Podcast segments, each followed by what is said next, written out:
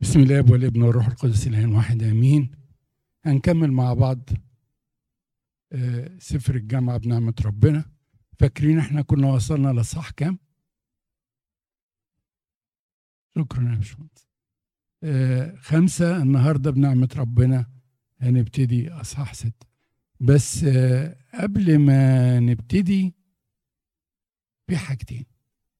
عايز أسأل على الآيتين اللي إحنا حفظناهم في المرتين اللي فاتوا وبعدين هجاوب على سؤال كان أثير المرة اللي فاتت.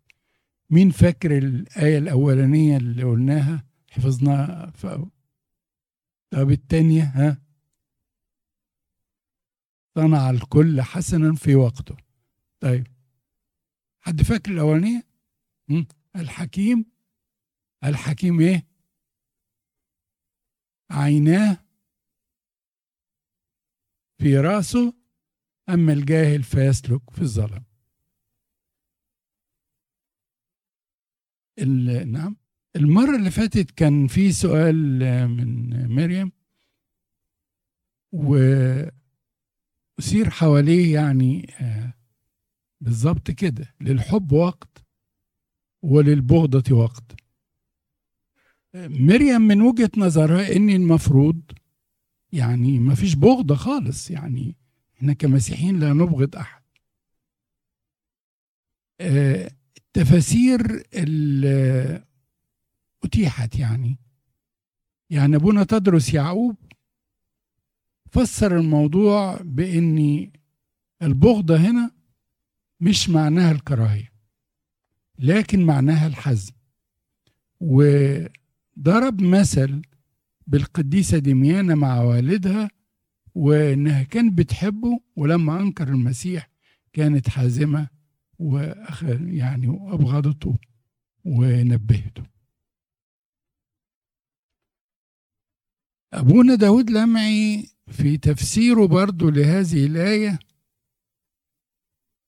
بيقول إني دي سلو يعني سليمان الحكيم بيتحدث عن سلوكيات البشر تحت الشمس. وتحت الشمس البشر يتحابوا فترة ويبغضون بعضهم فترة أخرى. في الحقيقة في تفسير اجتهادي من الدكتورة ميرفت نفكر فيه مع بعض يعني.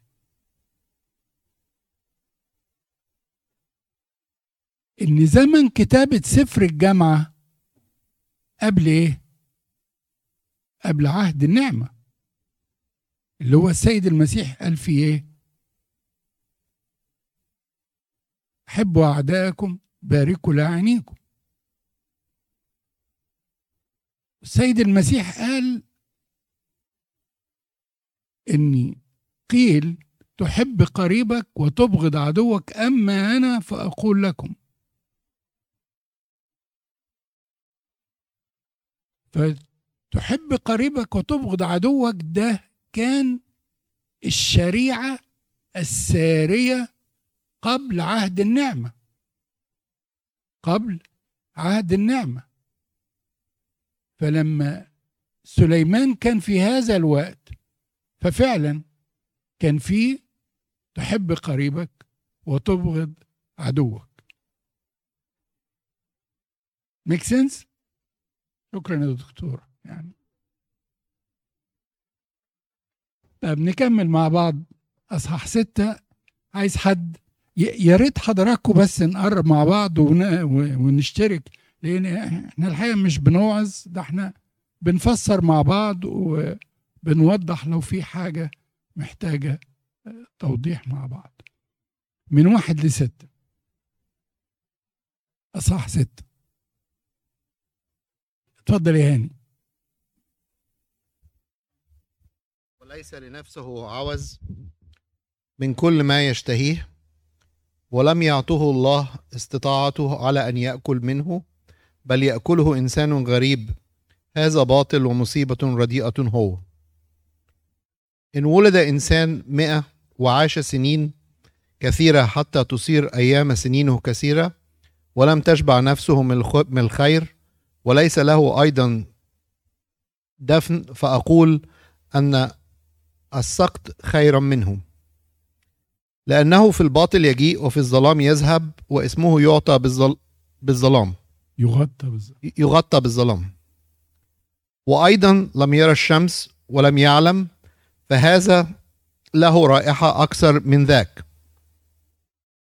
وإن عاش ألف سنة مضاعفة ولم يرى خيرا أليس إلى موضع واحد يذهب الجميع؟ شكرا يا رجل أعطاه الله. غنى ومال وكرامة. عايز إيه تاني؟ عايز إيه تاني؟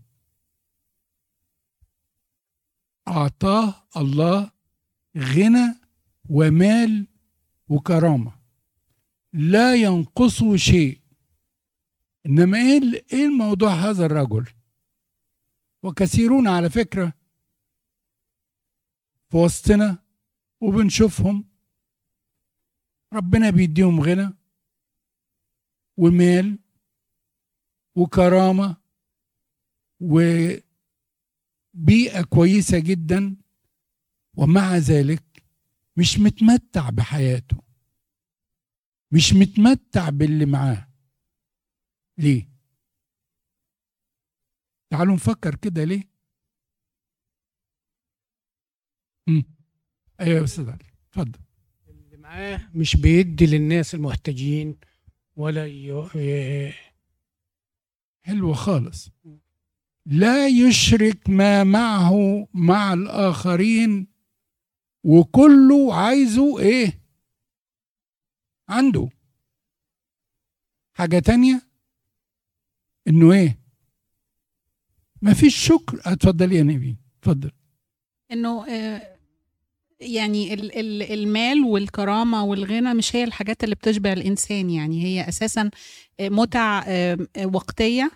لكن ال- اللي بي اللي فعلا بيشبع الإنسان ويملى الفراغ اللي جواه هو يعني اتصاله بربنا وحياته مع ربنا واهتمامه أكتر بالحاجات ال- اللي هي الغير مادية أو الحاجات الروحية. بالظبط كده. أول حاجة إنه هذه العطايا من الله. أنت اهتميت بما عندك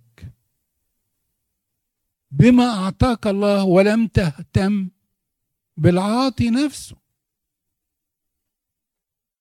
الله أعطاك كل ما في يديك من مال وكرامة و... وإمكانيات لكي تستخدمها في حياتك كسلم إنك توصل بيه لله. فكل اللي انت عايزه وبتشتهيه. انك انت عايز زيادة. وعمال تكوم وتحوش. ومفيش شكر على اللي عندك. ومفيش مشاركة مع الآخرين. حتى يكون هناك لك كنز في السماء.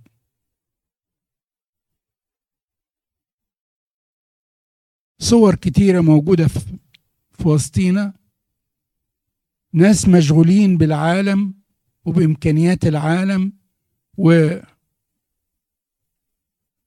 حياتهم تأمين حياة أولادهم ولما تيجي تكلموا على يعني ربنا أعطاك إمكانيات جميلة وكويسة. طب طب تعالى الكنيسة. أنا مش فاضي أنا مشغول أنا الله طب اقرأ الكتاب المقدس. طب تعالى احضر اجتماع. كله ده مش مقبول. والنتيجة زي ما بيقول لنا الكتاب هنا لم يعطيه الله استطاعة على أن يأكل منه بل يأكله إنسان غريب. بعض التفاسير بتقول هذا الإنسان الغريب شيطان بيضحك عليه. خليه يحوش كوم ويسيب هذا ويتركه للعالم.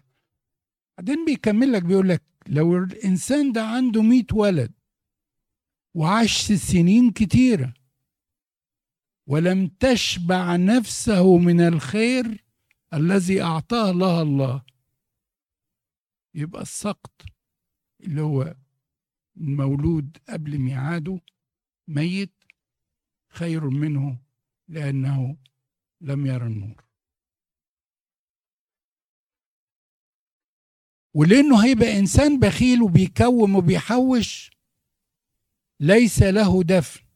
يعني نتيجة البخل بتاعه ممكن جدا إني يوم ما ماتوا ما يلاقيش حد يسأل فيه. بل بالعكس ده ممكن جدا يقعد ولاده يتخانقوا على الميراث ويسيبوه هو. حتى لو عاش ألف سنة ولم يرى خيرا فهو كما لو كان لم يوجد على الأرض. في عدد سبعة وثمانية كل تعب الإنسان لفمه ومع ذلك فالنفس لا تمتلئ. لأنه ماذا يبقى للحكيم أكثر من الجاهل؟ ماذا للفقير العارف السلوك أمام الأحياء؟ الجاهل والحكيم كلهم بيتعبوا لأجل لقمة العيش بياكلوا. لكن الأكل ده كل يوم عملية مستمرة لا تنتهي ياكل ويجوع ياكل ويجوع. لا شبع من هذا العالم. الحكيم والجاهل الفرق بينهم إن الحكيم عارف اني سلوكياته تشهد له وسط الأحياء. هو ده اللي باقي له الحكيم حينما يترك العالم الناس بيفتكروه بأعماله الصالحة اللي عملها. أما الجاهل فيذهب في الظلام. وقد يكون يكون فقير. أحسن من غني. لأنه عارف سلوكه ومقيم سلوكه بحكمة أمام الأحياء فيذكرونه دايما بالخير. في عدد تسعة. رؤية العيون خير من شهوة النفس. يعني رؤية العيون يعني الحاجة اللي في إيدك. اللي أنت شفتها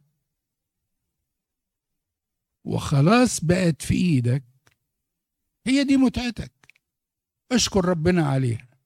وما تقعدش تعذب نفسك بشهوات في العالم يا ريتني عندي دي يا ريتني عايز دي يا ريتني هد دي يا رب اديني من دي.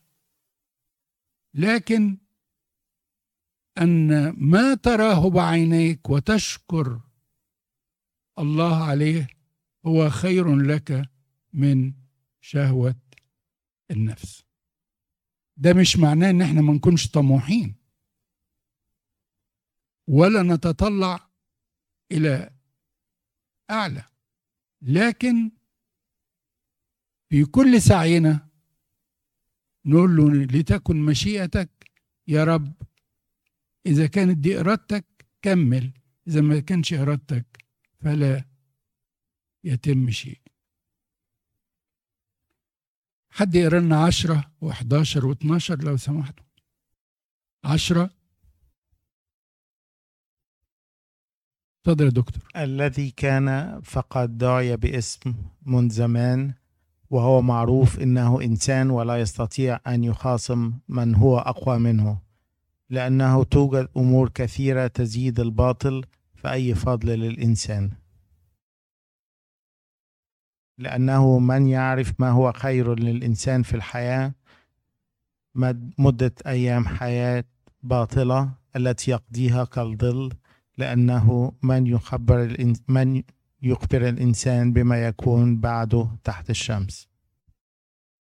شكرا يا دكتور. الذي كان فقد دعي باسم منذ زمان وهو معروف أنه إنسان. ما هو الاسم اللي دعي به؟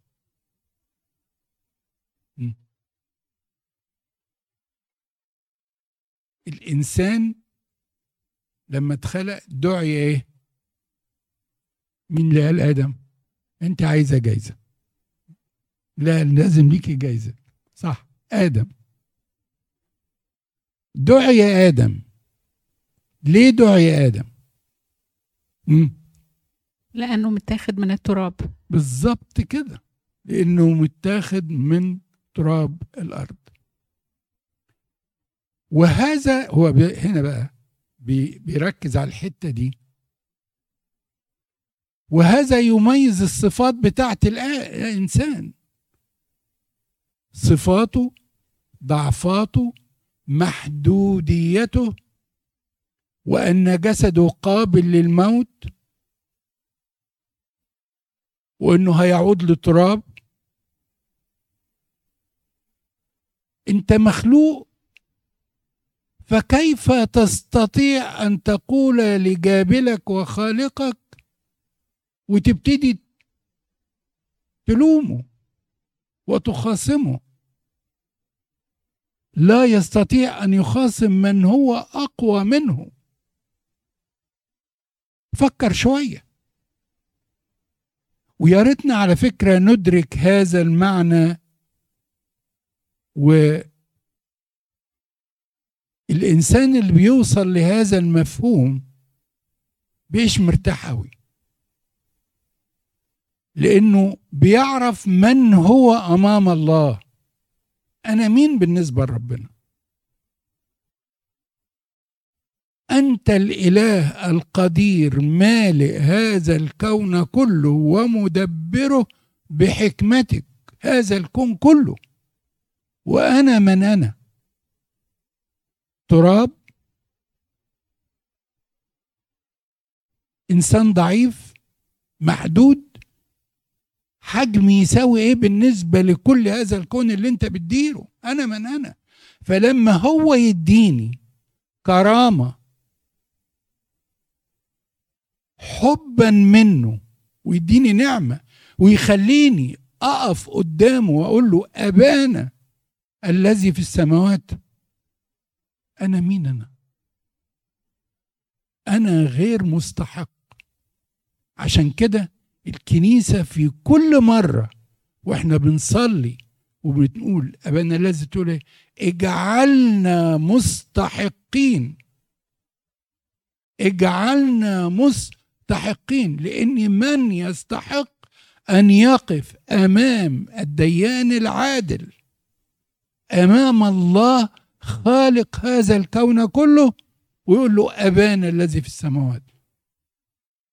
إحنا هل مستحقين لحبك ده لينا إن إحنا تخلينا أولادك؟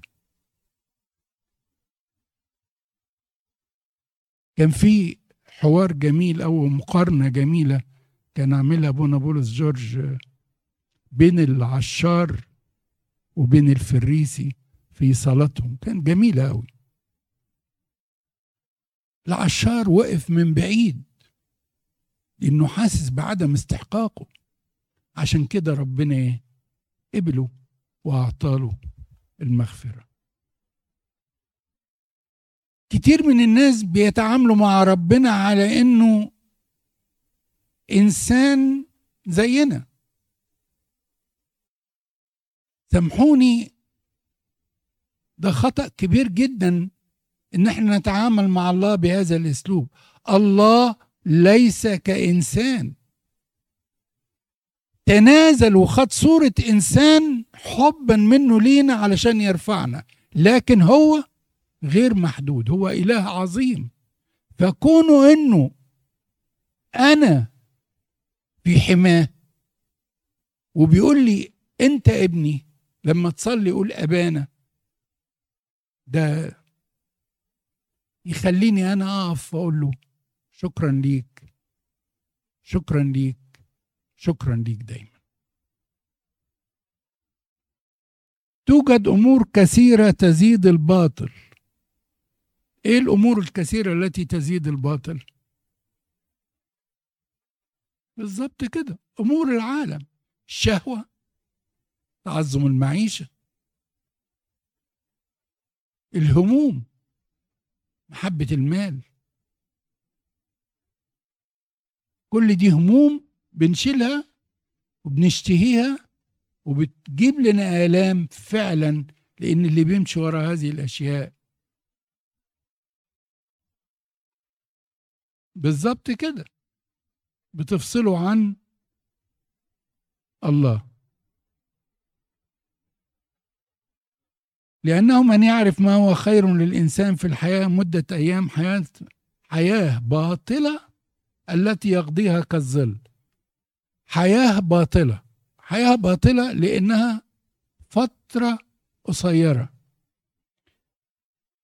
في تأمل جميل قوي التي يقضيها في الظل. الإنسان الذي ليس له ظل. يعني إيه؟ إمتى الظل بيظهر. لما يكون في نور صح. لما يتسلط النور على الجسم يظهر الظل. لكن لو في ظلام مفيش. بالظبط كده. مفيش ظل. الذي لا يحيا في النور يعيش في الظلام فليس له حياة. ميت. طب من هو النور؟ من هو النور؟ بالظبط كده. أنا هو نور العالم. وبعدين بيقول النور معكم زمانا قليلا بعد فسيروا ما دام لكم النور لئلا يدرككم الظلام. يعني سليمان كتب هذا الكلام قبل السيد المسيح بحوالي 950 سنة.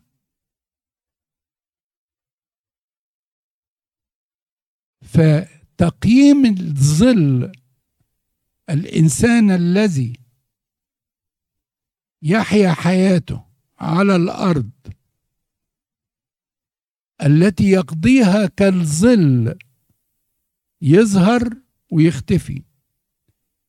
إن لم يوجد هذا النور في حياته فلن يكون له ظل موجود على الأرض ولا وجود الناس يحسوا به.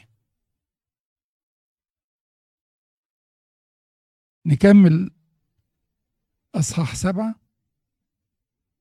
من واحد لسبعة. يا ريت حد يقرأ لنا من واحد لسبعة. ممكن اتفضل اتفضل ممكن تعليق لو لو بس نيجي على الآية عشرة عشان اتفضل. آه، ممكن نطلعها تاني ال- الآية الإصحاح السادس. آه الذي كان فقد هو دعي العربي بتاعها مش مش سهل يعني لما أنا حتى قريت فلفتت نظري يعني. آه وبعدين أخدت بالي إن ما هي فيهاش بانكتويشن ما فيهاش فاصلات. فلو قريناها بشكل بس مختلف ممكن يبقى فيها فكرة تانية يعني طب اتفضل اتفضل. لا حلو التأمل اتفضل. مش عارف يعني لا اتفضل لا اتفضل. الذي كان فقد دعي باسم من زمان وهو معروف وبعدين فاصلة إنه إنسان ولا يستطيع أن يخاصم من هو أقوى منه. المعنى هنا هيبقى مختلف شوية ب- بحيث إن هو هو ربنا دايما بيدعو ولما بيدعو بيغير الاسم زي ما غير اسم إبراهيم إبراهيم لإبرام آه، من إبرام. لإبراهيم آه، من آه، من شاول لبولس بطر آه. كل. الأس- سمعان لبطرس. فهو مختار الاسم منذ زمان وهو اللي دعا وهو معروف معروف لمين معروف لربنا يعني. في خطة لربنا ليك ودعاك باسم معين لهدف معين فاصلة إنه إنسان ده أنت ضعيف كإنسان ولا تستطيع أن يخاص أن يخاصم من هو أقوى منه اللي هي لا ترفض لا تستطيع أن ترفض مراخص يعني اللي هي. مش هتقدر تقاوم يعني ما تقاومش خطة ربنا ليك انت مدعو باسم وليك ميشن وليك منذ زمان من. أول ما اتخلقت مدعو باسم وهو معروف معروف لله الذي خلقه بهذا الاسم يعني شكرا يا دكتور تأمل جميل أوي الحقيقة وأول مرة أسمعه آه، ومحدش يمكن آه، تطرق للحتة دي. شكرا يا دكتور. طيب نقرأ من واحد لسبعة أصحاح سبعة؟ الصيت خير من الدهن الطيب ويوم الممات خير من يوم الولادة. الذهاب إلى بيت النوح خير من الذهاب إلى بيت الوليمة لأن ذاك نهاية كل إنسان والحي يضعه في قلبه. الحزن خير من الضحك لأنه بكآبة الوجه يصلح القلب. قلب الحكماء في بيت النوح وقلب الجهال في بيت الفرح. سمع والانتهار من الحكيم خير للإنسان من سمع غناء الجهال. لأنه كصوت الشوك تحت القدر هكذا ضحك الجهال. هذا أيضا باطل. لأن الظلم يحمق الحكيم والعطية تفسد القلب. شكرا يا جو. الحقيقة من واحد لسبعة هي نصايح لمن يريد حياة أفضل ويسلك بالحكمة. تعالوا نبص كده بيتكلم إيه؟ الصيت خير من الدهن الطيب. لما إنسان يقولوا عليه يا إنسان إنسان ده إنسان كويس حكيم. إنسان ده رحوم عطاء. إنسان تواضع أحسن ولا هذا الإنسان بيلبس لبس فاخر كده ومعطر وماشي بقى حاطط أطياب. أن يذكر هذا الإنسان بأعماله أكثر ما يذكر عنه بمظهره ب ال- البهرجة بتاعته. لأني جزء من البهرجة والتطيب وال... ده نوع من التفاخر والكبرياء. إنما الإنسان اللي عايز يخلي سمعته كويسة وصيته كويس هذا الإنسان هو الذي يربح الملكوت. يوم الممات خير من يوم الولادة. ليه؟ يوم الولادة ده بداية الشقاء في الأرض خلاص. وفترة محددة. فترة زمنية محددة. إنما يوم الممات بداية ها لحياة ما لا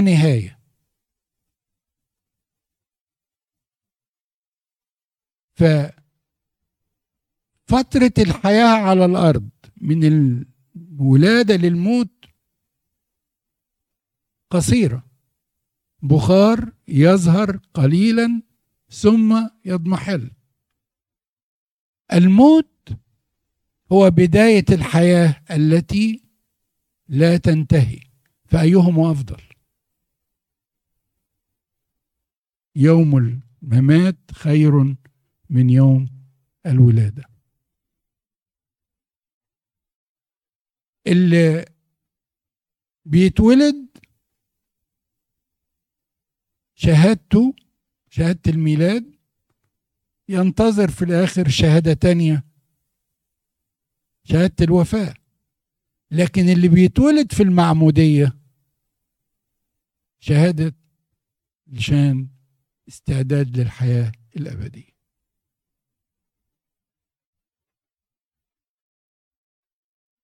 وطبعا الإنسان اللي بيقعد بيفكر في الأبدية. الإنسان على الأرض بيجاهد عايز يكون في فرح وفي سعادة وفي سلام وعمال يجري ورا سراب إنما في الأبدية طبعا الأرض مليانة متاعب وضيقات امراض إنما في الأبدية فرح سلام حبه نور. مفيش كراهية مفي مفيش الجو المتعب اللي شافه على الأرض لأن الله يمسح دمع كل من هم معه في السماء. في يوم الممات خير من يوم الولادة. الكنيسة برضو على فكرة علمتنا إن إحنا نحتفل بذكرى القديسين إمتى؟ ها؟ نياحة نياحة القديس فلان نياحة البابا فلان. لكن بنذكر الميلاد لأن يوم الممات لا يوم الولادة لا يذكر إنما يوم الممات هو اللي بنفتخر بيهم. وبيقول انظروا إلى نهاية سيرتهم وتمثلوا بإيمان. الذهاب إلى بيت النوح خير من الذهاب إلى بيت الوليمة لأن ذاك نهاية كل إنسان والحي يضعه في قلبه الحكمة دي سلوكيات الإنسان يعني. هو بيقول لك لو في قدامك في فرح وانت مدعو للفرح لكن في جنازة وفي واحد انتقل أنه اللي تبديه تروح الفرح ولا تروح الجنازة؟ العزة طبعا. فهو سليمان بيقول لنا الذهاب إلى بيت النوح خير من الذهاب إلى بيت الوليمة لأن ده فيه ذكرى الإنسان بيفتكر آه دي نهاية كل إنسان. ويضعه في قلبه. الحزن خير من الضحك وبكآبة الوجه يصلح القلب. على فكرة الآية دي في يعني تساؤلات كتير أو في ناس كتير يعني بيحسوا إنها كده مش ماشية أوي يعني. ليه؟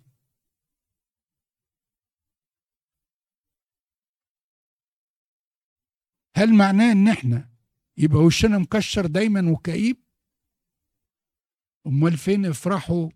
كل حين وأقول أيضا افرحوا. ولا ينزع منكم أحد فرحكم منكم. لا يستطيع أحد أن ينزع فرحكم منكم.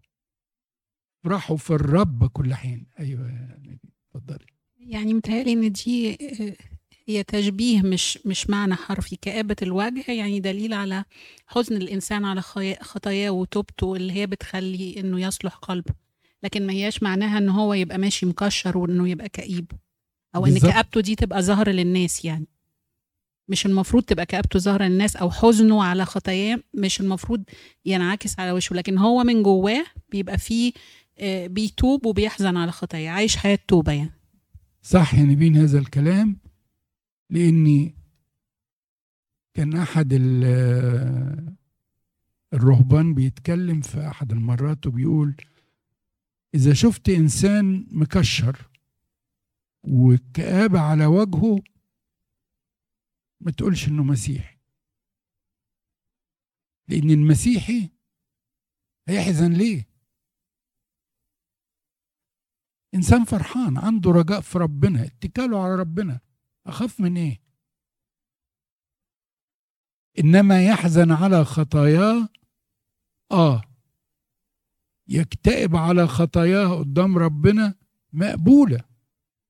يذرف الدموع في توبة مقبولة. إنما أمام الناس غفر لي خطاياي. ده أنا ليا رجاء وأمل فيه. ده أنا عايش في السماء على الأرض. ده بيعمل معايا كل يوم معجزات لا حصر لها. ده عاطيني خيرات لا تعد ولا تحصى. شكرا ليك يا رب. فرحان. فرحان بمين؟ بل الذي أعطاه. عنده رجاء وعنده أمل وعنده فرح في قلب الحكماء في بيت النوح وقلب الجهال في بيت الفرح. طبيعي الحكيم بيضع أولوياته إنه يشارك الناس الحزانة أو الناس المحتاجين أو الناس اللي بيمروا بضيقات. هو ده الإنسان الحكيم. إنما يحضر حفلات ويفرح وي لن يشعر بالسلام داخلي. سمع الانتهار من الحكيم خير من سمع غناء الجهال. وغناء الجهال يعني كلام المدح اللي جاي من الجهال. يا عم سيبك تعالى معانا. إنما أسمع الحكيم اللي يقول لي لا خلي بالك الطريق اللي أنت ماشي فيه ده بطله. لا توب وارجع. لا صلي لربنا خليك قريب في الكنيسة. هي ال... دي حماية ليك. خليك قريب من الجسد والدم دي قوة لأنك أنت بتاخد قوة لأنه يثبت فيك المسيح. ده كلام الحكيم. أما الجاهل عم سيبك ده الويك إند تعالى نقضيه في أي حتة تعالى نمتع نفسنا. ويفقد الإنسان أبديته ويفقد الإنسان حياته من على الأرض. الظلم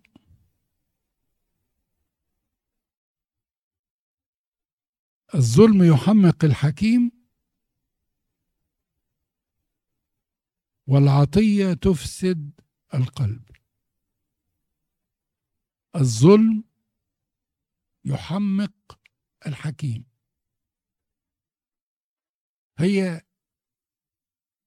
جزئين. الظلم يحمق يحمق يحمق يحمق الحكيم جزء لوحده والعطية تفسد القلب دي جزء تاني. الظلم يحمق الحكيم لأن الإنسان الحكيم من كتر الظلم عليه بيئن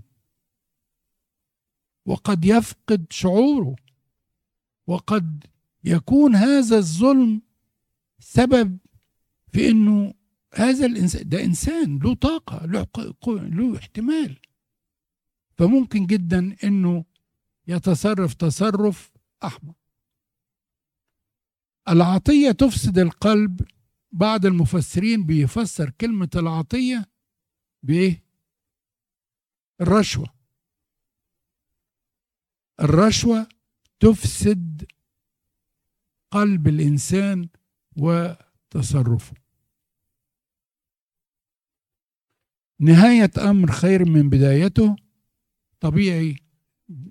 تمام العمل وانتهائه إنجازه أحسن من الاحتفال بأن إحنا بنبتدي ونحط حجر الأساس وبعدين لا نكمل العمل. ثمانية وتسعة نهاية أمر خير من بدايته طول الروح خير من تكبر الروح. طبيعي الإنسان اللي باله طويل عنده احتمال هذا الإنسان مفضل. إنسان حكيم. إنسان فيه محبة إنه بيحتمل الآخرين. إنما الإنسان المتكبر لا يقبل إن حد يكلمه ولا يقبل إن حد حتى ينتقده. فهو إنسان متكبر. إنسان طويل الروح خير من إنسان متكبر الروح. وطبعا الانسان المتكبر هو بداية للسقوط لأن قبل السقوط الكبرياء. لا تسرع بروحك إلى الغضب لأن الغضب يستقر في حضن الجهال. طبيعي. لا تغضب لأن الغضب بيولد انفعالات والانفعالات ممكن تؤدي إلى أفكار شريرة وروح انتقام.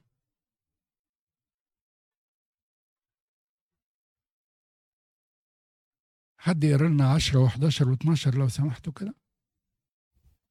10 و11 و12 لا تقل لماذا كانت الأيام الأولى خيرا من هذه لأن ليس هناك ليس عن حكمة تسأل. تسأل عن هذا. الحكمة صالحة مثل المميزات بل أفضل لناظر الشمس. لأن الذي في ظل الحكمة هو هو في ظل الفضة وفضل وفضل المعرفة هو أن الحكمة تحب أصحابها. لا تقل لماذا كانت الأيام الأولى خير من هذه؟ على فكرة دي كلنا بنقولها يعني. نعم. زمان وما زلنا وإحنا وما زلنا بنقول إيه؟ يا سلام على اللي فات على اللي كان كان ده كان زمان كذا وكان كان كان كان.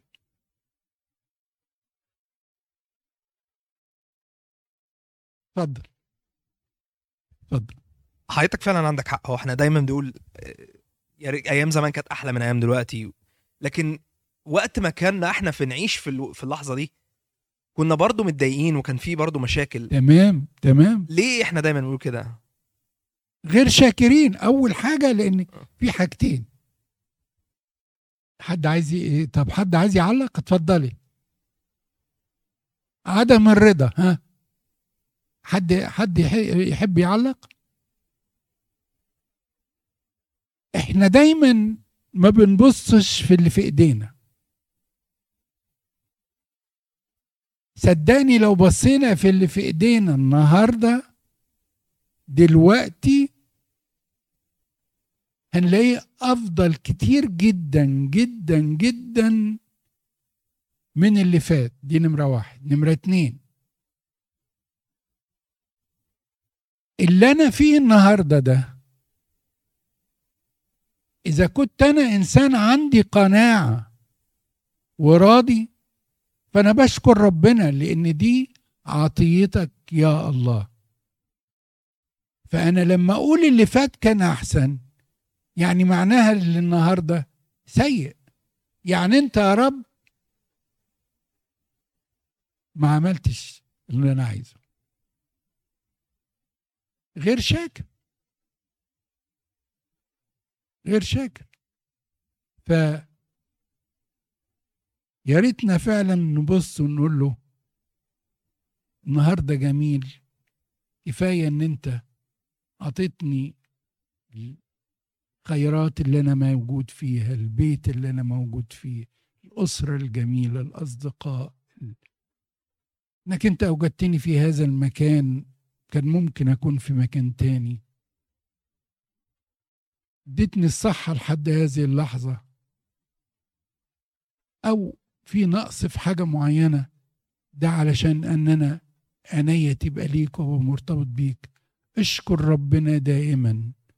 هي دي اللي تديك السعادة. لأن الفترة الزمنية بسيطة وسوف تنتهي. فكل يوم فكر في في اللي انت فيه. انسى اللي فات ننسى ما هو وراء. ونمتد إلى ما هو قدام. ننسى اللي فات بما فيه. حتى لو كان حاجات كويسة انتهت. اللي فات مش هيرجع. والمستقبل مش في إيدي لا أملكه. لكن أنا أملك إيه؟ today. النهارده. هو ده اللي في إيدي بقى. 24 ساعة أنت عطتاني يا رب. بارك فيها وارشدني كيف أتمتع فيها بيك. أتمتع فيها ومتع اللي حواليا وأسعد اللي حواليا. حتى ولو بكلمة بمكالمة بحاجة بسيطة بهدية بسيطة بمشاركة. ثقوا تماما أن الله لا ينسى ابدا تعب المحبة. لا تسرع بروحك إلى الغضب لأن الغضب يستقر في حضن في حضن الجهال. لما لا تقل لماذا كانت الأيام الأولى خير من هذه؟ لأنه ليس عن حكمة تسأل عن هذا. الله هو اللي بيدبر وحاطط كل شيء وقت وترتيب لأنه كل حاجة مظبوط توقيتاتها. البرنامج مظبوط خطواته. الله واضع خطة. وهو الإله القدير ضابط الكل. الحكمة صالحة مثل الميراث بل أفضل لناظري الشمس. الحقيقة الحتة دي يعني برضو فيها جزئين. الحكمة صالحة مثل الميراث. ميراث اللي بيورث الحكمة لاولاده كما يورث لهم ملايين وثروات. إنك تعلم ابنك الحكمة أو بنتك الحكمة تتصرف في هذا العالم إزاي؟ ده ميراث ده كنز استثمار زي ما بنستثمر في ولادنا إن إحنا نعلمهم علموهم الحكمة هيطلعوا فعلا ميراث واخدين ميراث كويس جدا. بل أفضل لناظري الشمس. كلمة ناظري الشمس هنا لأن الشمس هي النور. وفي تأمل جميل أفضل لناظري الشمس ناظري مين؟ شمس البر. وشمس البر هو مين؟ سيد المسيح. وهو إيه؟ أقنوم الإيه؟ الحكمة. الحكمة. فاللي عنده الحكمة يعني عنده المسيح يعني ماشي في النور يعني عنده ميراث أبدي. إن كان المسيح معي فماذا أريد في العالم؟ لا شيء. لأن ز... لأن الذي في ظل الحكمة هو في ظل الفضة وفضل المعرفة هو إن الحكمة تحيي أصحابها. الحكمة تحيي أصحابها لأنها بتدي, بتدي للإنسان وضع تصرف وسط المجتمع وسط الناس مقبول والكل فعلا يشهد له ويقدره. الحكمة تحيي أصحابها. الحكمة إذا كان المقصود بها هنا معاه. الحكمة السيد المسيح اقنوم الحكمة فهو الذي يهب إيه؟ الحياة. يعطي حياة للذين يحبونه.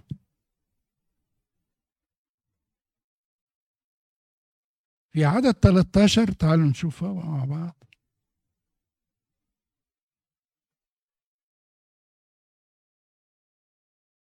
انظر عمل الله لأنه من يقدر على تقويم ما قد عوجه.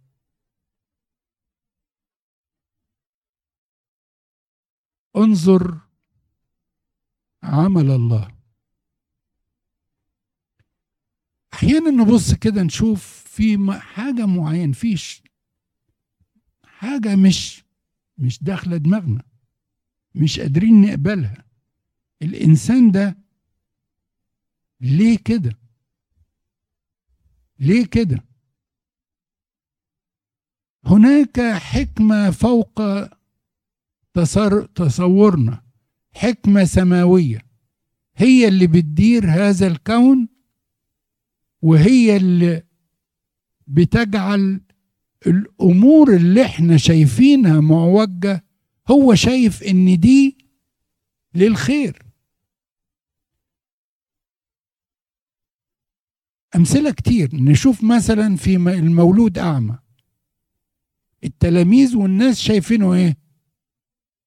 يعني مسكين اللي اتولد اعمى ليه ذنبه إيه؟ هو ده أخطأ ولا ابواه طبعا هو إذا كان هو مولود اعمى يبقى أخطأ إزاي؟ فابواه اخطاوا فلماذا؟ ليه يا رب؟ كلام غير منطقي بالنسبة للبشر. لكن ربنا رد عليهم وقال لهم إيه؟ لتظهر يتمجد اسم الله. لتظهر أعمال الله فيه. وأمور كتيرة وحاجات كتيرة بنشوفها. يعني نشوف واحد مثلا آه، فجأة حصل له موقف معين آه، فقد حاجة ونقول ليه كده؟ ده كان ماشي كويس. ده كان إنسان الله بحكمته هو عارف بيرتب وبيدبر الأمور دي إزاي علشان يقود الإنسان لأن أعمال الله كاملة. من يقدر أن يقوم ما عوجه الله؟ محدش يقدر. يزيد على نفسه قام آه، على نفسه ذراع على قامته ذراعا واحدا. الله هو شايف ان هذا الإنسان المفروض يكون كده لسبب معين. قد يكون هذا الإنسان ربنا جعله بهذه الظروف علشان أنا وأنت ناخد بركة إن إحنا نساعد هذا الإنسان. خلي بالكم. يمكن ربنا خلق الإنسان ده بهذا الوضع علشان إحنا اللي ناخد بركة إن إحنا نتعامل معاه نساعده نسنده نواسيه نقف جنبه. وعلشان إحنا نصلح من أنفسنا. في يوم الخير كن بخير وفي يوم الشر اعتبر. طبيعي في يوم الخير افرح. ربنا جاب لك خير افرح تمتع. اشكره اشكر ربنا. ليه تكتئب؟ ليه تحزن؟ ربنا أعطاك خير. شكرا يا رب. وأفرح. في يوم شر في يوم كرب لا خد عبرة بقى. خد عبرة واعتبر هذا الموقف إنك أنت تستفيد منه.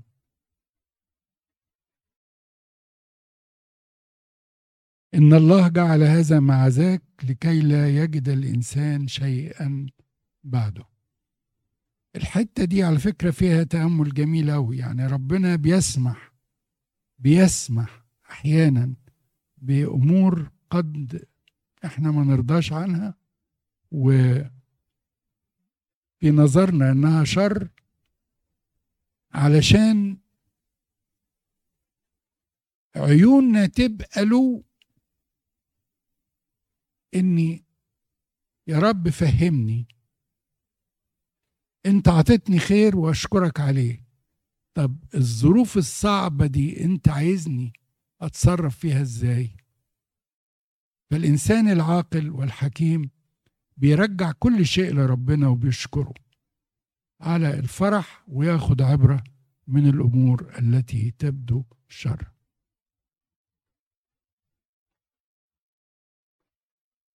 قد رأيت الكل في أيام بطلي. قد رأيت الكل في أيام بطلي. قد يكون بار يبيد في بره وقد يكون شرير يطول في شره. آه، في أيام بيتكلم بقى على أيام بطله اللي هي أيام حياته على الأرض سليمان. شاف بار وهذا الإنسان رغم إنه بار ورغم إنه إنسان كويس يباد في بره. وشرير ربنا بيطول عمره وبيخليه ماشي في شره.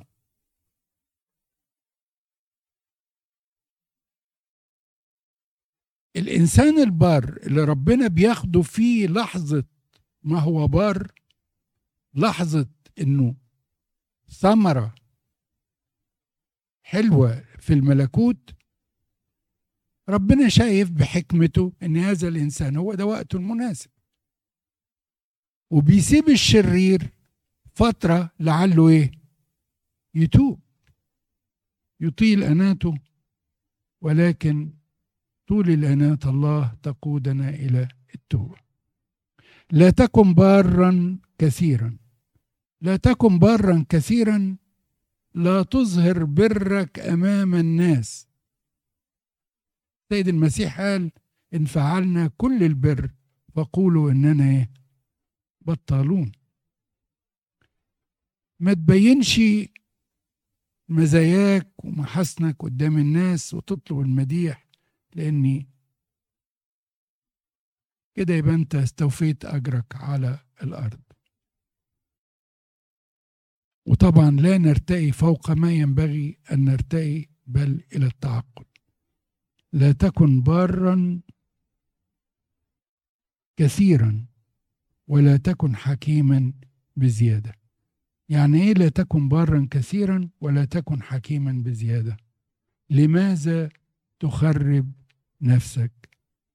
لا تكن بارا كثيرا يعني ما تحاولش إنك أنت بجهادك الروحي بدون مرشد إنك أنت تعمل حاجات فوق طاقتك لأن ده ممكن جدا يتعب يتعبك روحيا ويتعبك جسديا.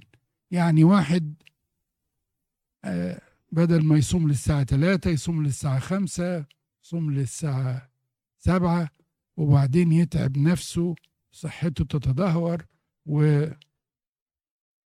يقولوا أهو أهو كان بار وصام وتعب صحته اتبهدلت.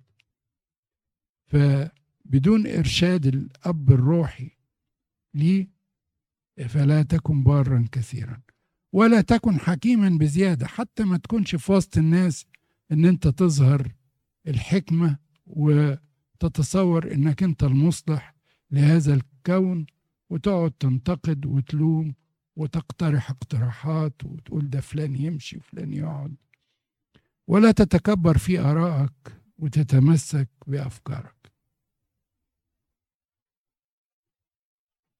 لا تكن شريرا كثيرا ولا تكن جاهلا يعني؟ لا تتمادى في الشر بل تب سري- سريعا وارجع لأنك لا تعرف الوقت ولا الساعة التي سوف تقدم فيها حساب وكالتك. يقول لك لماذا تموت في غير وقتك؟ لأني الحكمة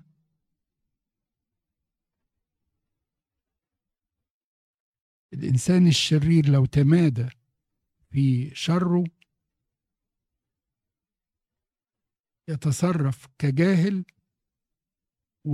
وكده بيقضي على نفسه. حسن أن تتمسك بهذا وأيضا أن لا ترخي يدك عن ذاك لأن متقي الله يخرج منهما يخرج منهما كليهما. الإنسان فعلا اللي ماشي مع ربنا ومتقي ربنا ربنا بينجيه من سواء إنه يقع في فخ الكبرياء أو في فخ آه، تجربة إن تعسره في حياته. الحكمة تقوي الحكيم أكثر من عشرة مسلطين الذين هم في المدينة لأنه لا إنسان صديق في الأرض يعمل صلاحا ولا يخطئ. الإنسان الحكيم بيبقى سلطته في كلامه أحسن من الذين في يديهم سلطة. فهو يستطيع أن يدير أموره أفضل من عشرة في يديهم سلطة وليس عندهم حكمة. وبعدين بيقول لأنه لا إنسان صديق في الأرض يعمل صلاحا ولا يخطئ. إن قلنا أننا بلا خطية نضل أنفسنا وليس الحق فينا. وعشان كده كلنا كل يوم بنصلي بنقول إيه؟ واغفر لنا ذنوبنا. كل مرة بنصلي. ليه؟ لأني السهوات من يشعر بها. والله عالم بضعفنا. وإن إحنا عرضة للخطأ. أعتقد إن نقف عند الحد ده ونكمل المرة الجاية بنعمة ربنا. إحنا كده لحد عدد آه عشرين. ثانك يو دكتور وديع. آه، استفدنا كتير من الكلمة. وإن شاء الله المرة الجاية الجمعة الجاية هنكمل دراسة سفر الجامعة.